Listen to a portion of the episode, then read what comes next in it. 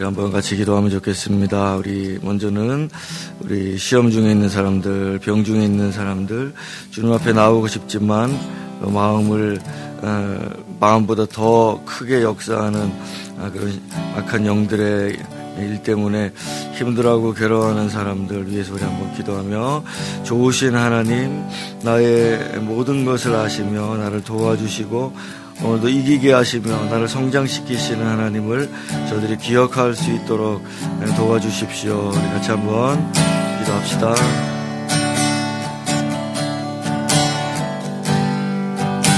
우리 하나님 시험을 이기라 하시고 시험을 견디라 하시며 시험 너머에 있는 아름다움을 보라고 하시는 주님을 우리 모두가 깨닫고 들을 수 있고 볼 수 있기를 만질 수 있기를 기도합니다. 좋으신 하나님을 오늘도 회복할 수 있게 해주십시오. 날 위해 행하시는 분, 나에게 모든 것을 채워주시는 분, 나의 기도와 나의 사정을 아시고 모든 것을 인도해 주시는 분, 모든 것을 공급하시며 채워주시는 분, 모든 것을 그 앞서서 인도하고 계시는 우리 하나님을 그 뒤에서 따라오시며 또 복 주시는 우리 하나님을 오늘도 기억하고 우리 시험에 있는 자들 회복할 수 있도록 도와주시고 병중에 있는 자들 주께서 일으켜 주시기를 기도합니다. 우리 육신의 질병과 우리 영혼의 질병들로부터 우리를 구원하시고 우리가 좋으신 하나님 한없는 복을 주신 하나님 앞에 기뻐하고 즐거워하며 행복해 할 수 있는 오늘 한날의 삶이 될 수 있기를 기도합니다. 주님께 구하는 모든 것들을 오늘도 응답하시고 우리에게 한없이 하나님의 사랑과 은혜를 내려주시기를 기도드립니다. 우리 한 번 더 기도할 때에 우리 바뀌어진 우리 어, 부서들을 위해서 같이 한번 기도하겠습니다.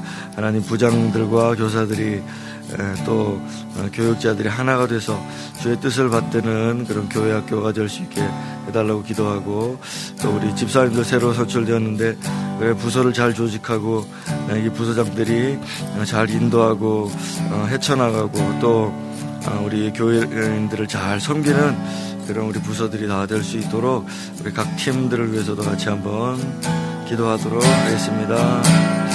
우리 하나님 도와주심으로 우리가 오늘도 주의 사역을 감당하고 교회를 섬기고 아, 그렇게 이끌어 나갈 수 있고 섬길 줄 아는 그런 사람들 될 수 있기를 원합니다.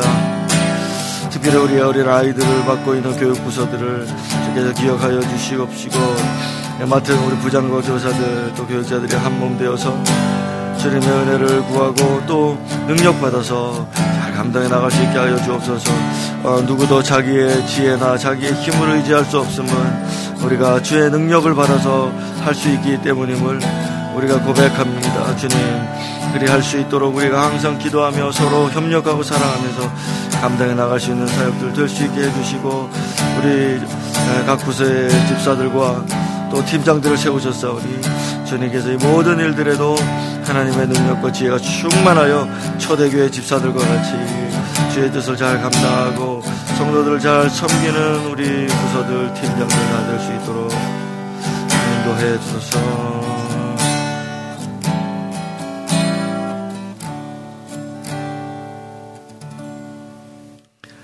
주님을 오늘도 부릅니다. 주님 한없는 그 사랑과 은혜를 우리에게 나타내시고 오늘도 우리에게 말할 수 없는 감동으로 다가와 주시며 우리 기도할 때에 우리를 안아 주시기를 기도드립니다. 예수님 이름으로 기도드렸습니다.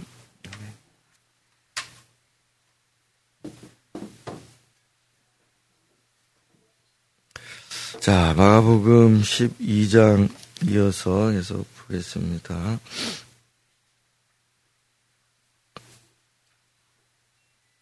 12장 35절로 44절 마지막 절까지 한 절씩 교도해 보겠습니다. 예수께서 성전에서 가르치실세 대답하여 이르시되 어찌하여 서기관들이 그리스도를 다윗의 자손이라 하느냐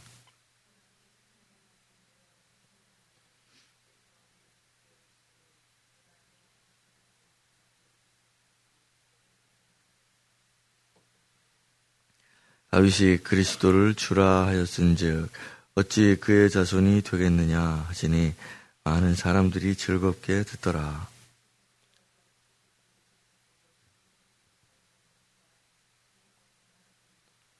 회당의 높은 자리와 잔치의 윗자리를 원하는 서기관들을 삼가라.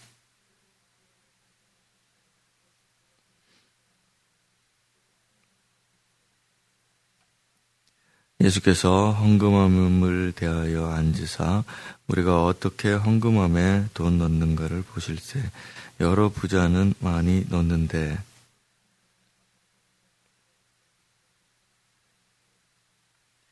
예수께서 제자들을 불러다가 이르시되 내가 진실로 너희에게 이르노니 이 가난한 과부는 헌금함에 넣는 모든 사람보다 많이 넣었도다.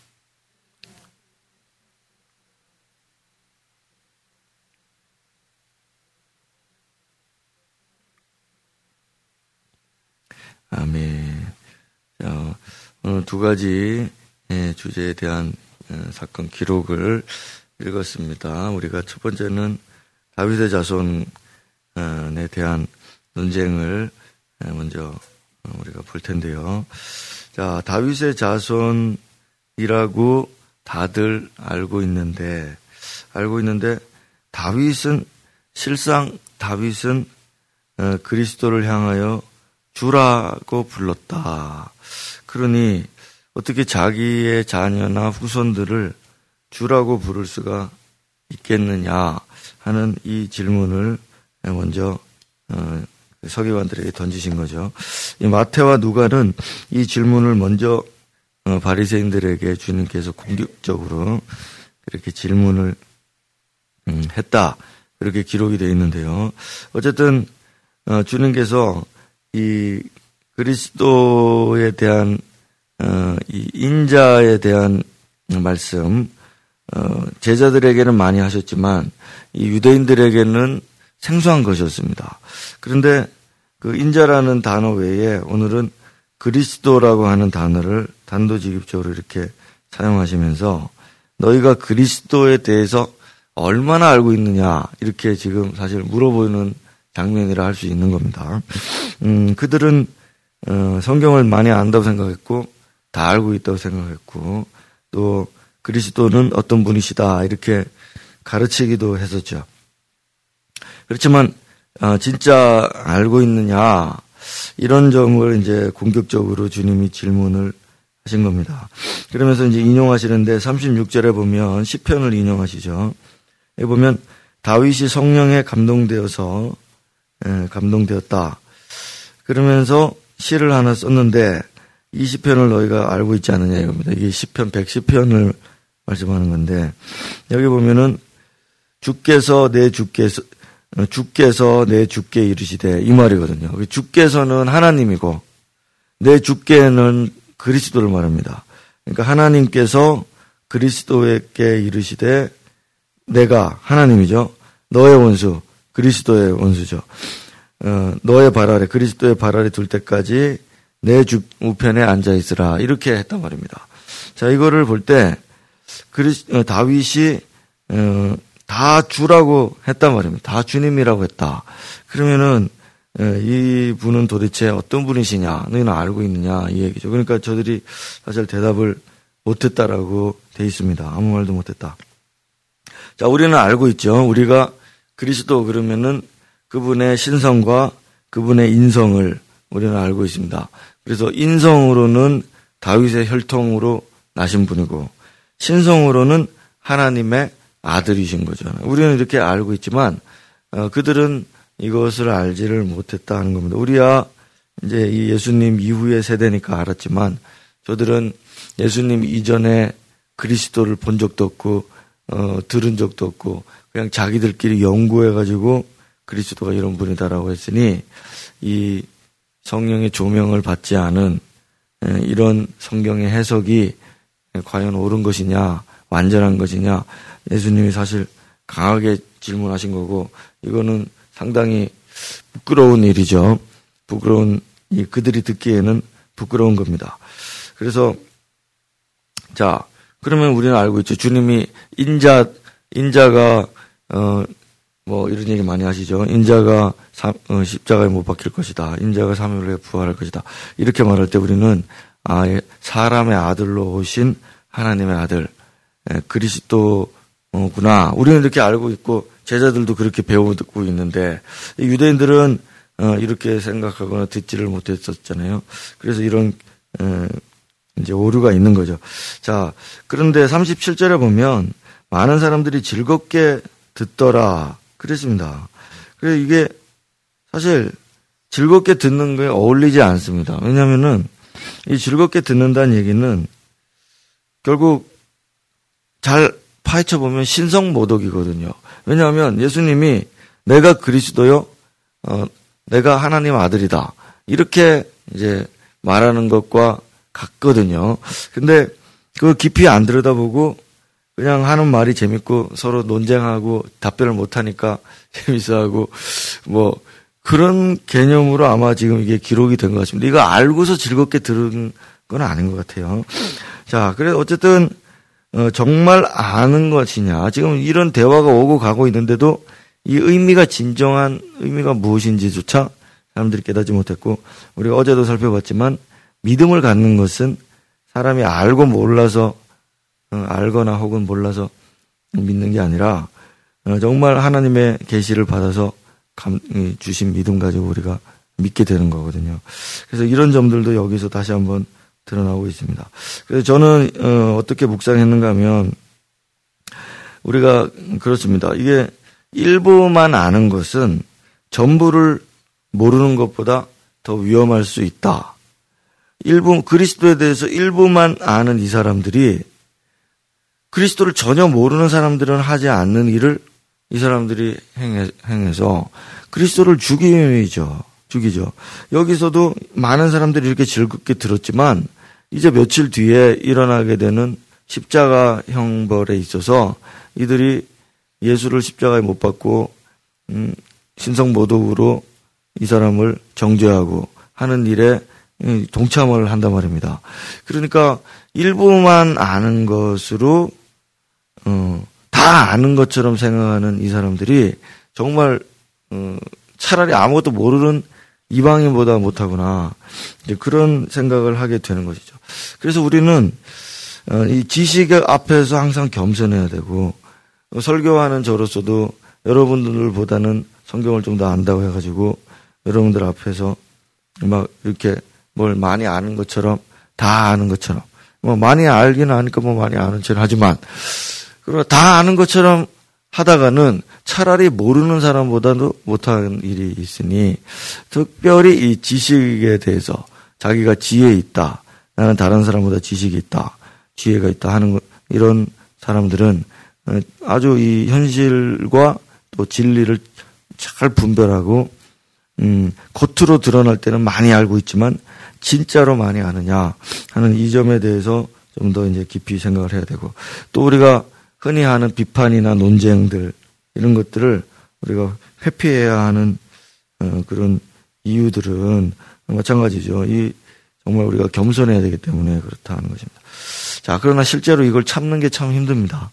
네, 좀더 알고 있는데 무식하게 사람들이 행동하면은 유식한 사람은 막 이걸 참아야 되는데 잘 참지를 못하고 또 그 반대인 경우도 있죠. 막 사람들이 똑똑한 체 하면은 무식한 사람들이 일어나가지고 음, 다 막 상을 뒤집어 버립니다.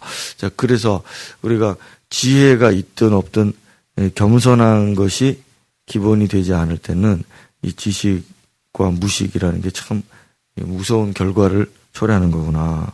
자, 그래서 서기관들은 이 유식이 큰 일을 초래했고 여기 듣는 즐겁게 들었던 사람들은 무식함이 큰 결과를 초래하게 되잖아요. 그래서 참 우리가 겸손해야 되겠구나 이런 생각을 해보게 됩니다. 자, 그 다음에 이제 38절부터는 이 부자들 그리고 서기관들 이런 사람들에 대해서 높은 권세 잡는 잡은 사람들에 대해서 어, 주님이 에, 겉으로 보이는 것 가지고 판단을 하지 말라고 그렇게 말을 하죠. 어, 참 이런 부분들이 있습니다. 이 우리 사람들이 살아가는 세상에는 항상 이런 점들이 있습니다. 지도자답지 못한 지도자들 어, 또 그런 사람들이 항상 있긴 마련인데 이 하나님의 나라 안에도 이런 일이 있을까 우리는 참 염려하면서 또 전 제 자신을 또 돌아보게 되고 여러분들도 여러분 자신을 한번 좀 볼 수 있으면 좋겠어요. 여기 보면 삼가라 39절에 삼가라 서기관들을 삼가라 그랬는데 이 삼간다는 얘기는 주의해보라 이런 얘기거든요. 그래서 제대로 봐라는 얘기고 어, 유심히 잘 인지하고 알아차려라 이제 그런 말씀입니다. 높은 자리에 앉으려고 하고 음, 이런 사람들 기도 많이 한다고 다 되는 것도 아니고 자 이런 말씀을 하면서 어디로 넘어가는가 하면 이제 마지막 과부의 헌금으로 넘어가게 되죠. 그래서 이것도 이제 샌드위치로 돼 있습니다. 앞부분에서는 에, 서기관들의 가르침이 얼마나 불완전한가 하는 걸 지금 방금 말씀하시고 서기관들이 외식하고 어, 가식적으로 행동한다는 걸 보여주시고 이제 마지막으로는 과부는 그렇지 않다. 이제 그렇게 말씀하시죠. 이 가난한 한 과부를 보시는데 음, 41절에 보면 어떻게 헌금함에 돈 넣는가를 보셨다라고 되어 있습니다. 어떻게. 그러니까 이게 어떻게라는 게 뭐 어떻게 합니까? 이게 뭐 손으로 집어넣은 발로 집어넣은 겁니까? 뭐 뒤로 이렇게 집어 던진 겁니까? 뭡니까? 그걸 보신 게 아, 그런 걸본거 아니잖아요. 아, 저 사람 오른손으로 집어넣네. 아, 저 사람 왼손으로 집어넣네. 그게 아니잖아요. 그 다음에 아, 저 사람 얼마를 넣고 있구나. 이게 이제 아닌 거죠. 어, 두, 두만 봉투로 넣느냐, 얇은 봉투에 넣느냐, 이런 걸 보신 게 아니죠. 어떻게 넣느냐 하는 것은 당연히 44절에 나와 있습니다. 그것은 어, 간절한 마음인데 어, 이 과부가 이 돈을 얼마를 넣었는지 모르겠지만 뭐 천 원짜리 한 장을 넣었겠죠. 우리로 치면 그러면은 그것이 뭐 얼마나 교회에 보탬이 되겠습니까? 얼마나 하나님께 보탬이 되겠습니까? 우리 이걸 좀 잘 생각을 해야 됩니다. 우리가 많은 돈을 헌금할 때 좀 뿌듯함이 있죠. 아, 하나님 제게 좋은 직업도 주시고 수입을 많이 주셔서 많이 감당하고 우리 교회와 성전을 위해서 어, 많이 쓸 수 있게 해주셔서 감사합니다. 이런 마음이 있습니다. 이거는 사람인적 당연히 있어야죠. 그런데 이것이 이제 어, 이제 시험의 때 또 변질의 때가 될 때 이 변질되면은 이런 이제 마음을 다시 어떻게 내가 넣었는가 하는 걸 우리도 주님처럼 좀 봐야 된다 이겁니다. 이게 다른 사람이 헌금하는 거는 내가 판단할 수 있어도 내가 나를 판단하는 거는 힘들잖아요. 그래서 이 말씀을 따라서 우리가 나는 어떻게 넣는가. 자, 이 그녀가 이 과부, 간이한 과부는 이 자기 받은 은혜가 많이 컸으니까 이걸 드린 거잖아요. 이게 도움이 돼서 한 것도 아니고, 그래서 어떠한 뿌듯함도 없고, 어떠한 뭐, 이 뭐 자존심이나 어떤 그런 어떤 자긍심도 없어요. 그저 그저 하나님의 백성으로서 내가 헌금은 해야긴 해야 되겠고 돈은 없는데 그러나 받은 은혜는 크고 자 그런 마음으로 벅찬 감동 속에 이제 넣었겠죠. 그래서 그런 것들을 옆에서 지켜보고 있는 사람들이 또 항상 있었던 것 같습니다. 헌금함 주변에 그때마다 자기는 많이 부끄럽죠. 많이 부끄러웠지만 그래도 받은 은혜가 커서 이렇게 은밀하고 영적인 이런 헌금을 할 수 있게 되었구나 하는 겁니다. 그래서 자, 우리도 이제 돌아보면 그 서기관들은 오래 기도한다, 높은 자리에 앉아서 앉아 있다, 사람들이 자기한테 인사하고 존경한다고 그러고 막 그러면은 좋아하고 자, 이런 모습과 이 수치심 속에 돈 얼마를 집어넣는 과부 주님은 어떻게 보고 계시는가? 어떻게 헌금했는가? 어떻게 기도했는가? 어떻게 예배했는가? 음, 어떻게 사람들을 사랑하고 섬겼는가? 이런 거를 우리가 다시 한번 이제 주님의 관점으로 한번 그렇게 들여다볼 수 있는 아침이 되었으면 좋겠고 또 우리가 주님 앞에서 참 겸손하게 해야 되겠구나 이런 생각도 해보는데요. 자, 우리 30분에 같이 묵상하시는 거 정리해 보시고 합심 기도 드립시다. 아니고 열심히 신앙생활 하는데도 그것이 다가 아닌 것 같습니다. 우리는 오늘 좀더 아, 주님 보시기에 아름다운 모습으로 예, 진정한 모습으로 음, 그렇게 있기를 바라는 마음으로 어, 오늘도 우리가 여기 서 있어야 될 것 같습니다. 오늘 주님 내게 더 은혜를 어, 베푸시고 가난한 과부가 얼마나 많이 고민하고 신경 쓰고 생각 많이 하면서 작은 헌금을 드리는데도 그렇게 했을까 그런 생각도 해보는데요. 우리가 주님을 섬기는 일에 음, 열심히 하고 다 좋지만 예, 더 겸손한 마음으로 내가 진실하게 주님을 예, 그렇게 섬기는 자 되기를 원합니다. 그런 고백으로 기도를 좀 시작을 했으면 좋겠습니다. 네, 기도하겠습니다. 하나님 아버지, 우리가 많이 안다고 하는 순간부터 실수하게 되고 또 잘 열심히 많이 했다라고 하면서부터 우리가 주님 어, 밖으로 나갈까 어, 염려를 합니다. 주님 오늘 어, 어찌하든 겸손하고 어찌하든 순전하게 순수하게 우리의 일들을 감당하고 나의 신앙을 지켜나갈 수 있게 해주시기를 기도합니다. 아, 뭐 아는 것이 아닌 것도 아니고 또 모른다고 모르는 것이 아니고 우리가 많이 가졌다고 가진 것도 아니고 우리가 아무것도 없다고 또 주께 드린 것이 없는 것도 아니고 우리가 이러한 영적 실제를 깨달을 수 있는 마음을 더 깊이 허락하여 주옵시고 깨끗한 순전한 마음으로 주를 부르는 자들과 함께 기도하고 지금 더 많이 사랑하며 지금 앞으로 예배에 나오는 하나님 정성 수요 예배가 있고 성도들이 함께하는 시간들이 있습니다. 주께서 우리와 함께 알려주시고 성령 충만하고 은혜 충만하고 믿음 충만하고 그들의 모임과 만남이 우리 사회생활 가운데 오늘 돌아가시고 지치지 않고 병들지 않도록 우리의 욕심과 영혼을 지켜보아